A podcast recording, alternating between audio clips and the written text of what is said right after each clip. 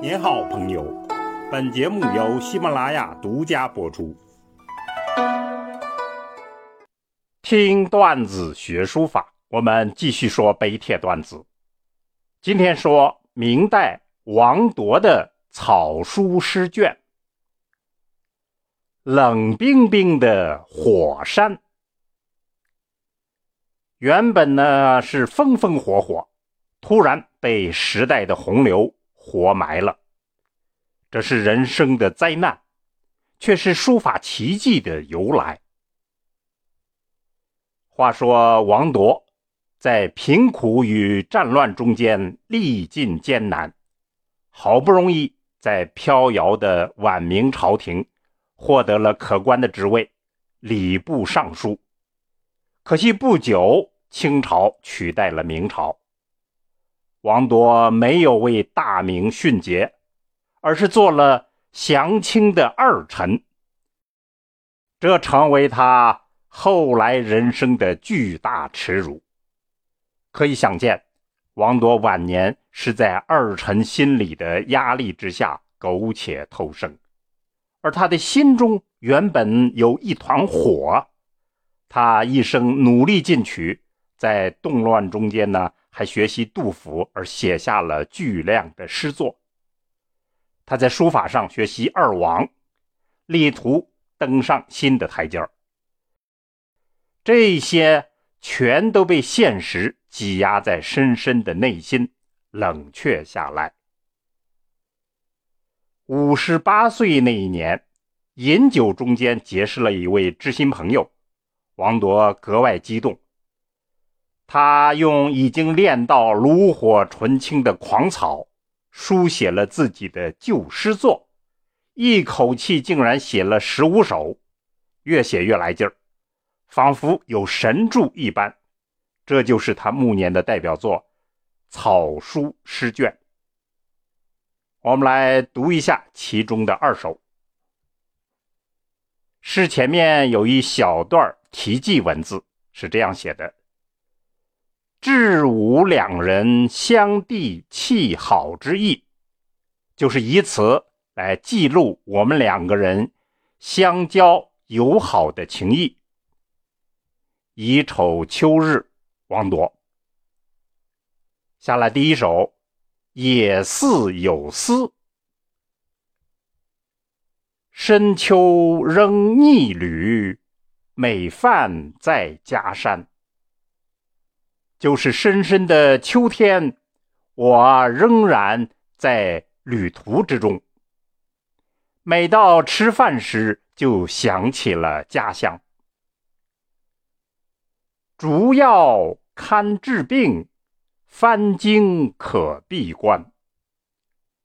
挖药可以治病，而翻动经书就作为闭关修炼。鸟闲行客造，云爱故无闲。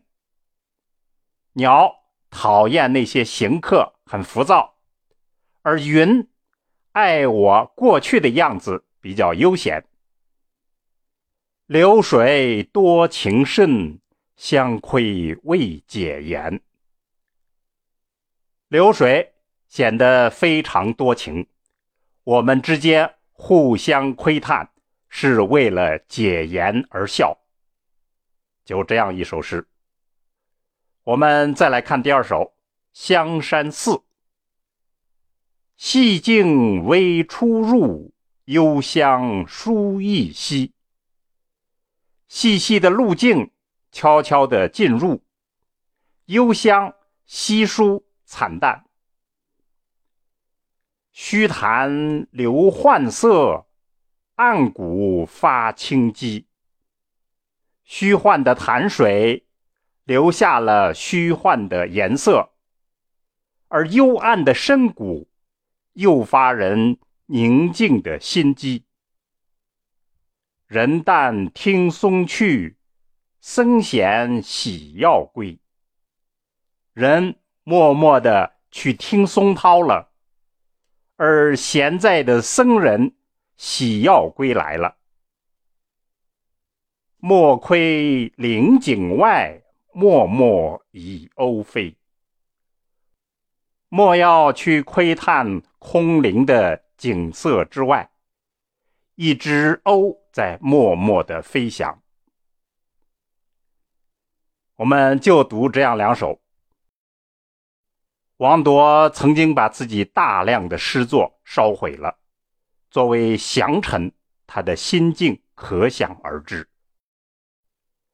草书诗卷是作为他晚年的诗作，看得出都是一样的调子，虚空、凄凉、冷冰冰的，但感觉得出有一种力量深埋在下面。从书法看就非常清楚。之前王铎的书风是有刚鼎之力与奋发之气，此时已经悄悄变为了理性的笔触与孤冷的气息。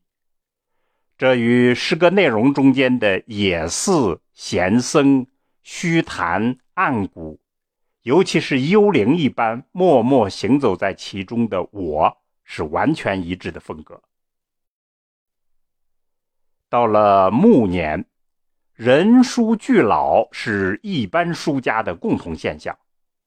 王铎的独特之处在于，他把冰火两重天融为同一的境界，实堪称是书道之奇迹。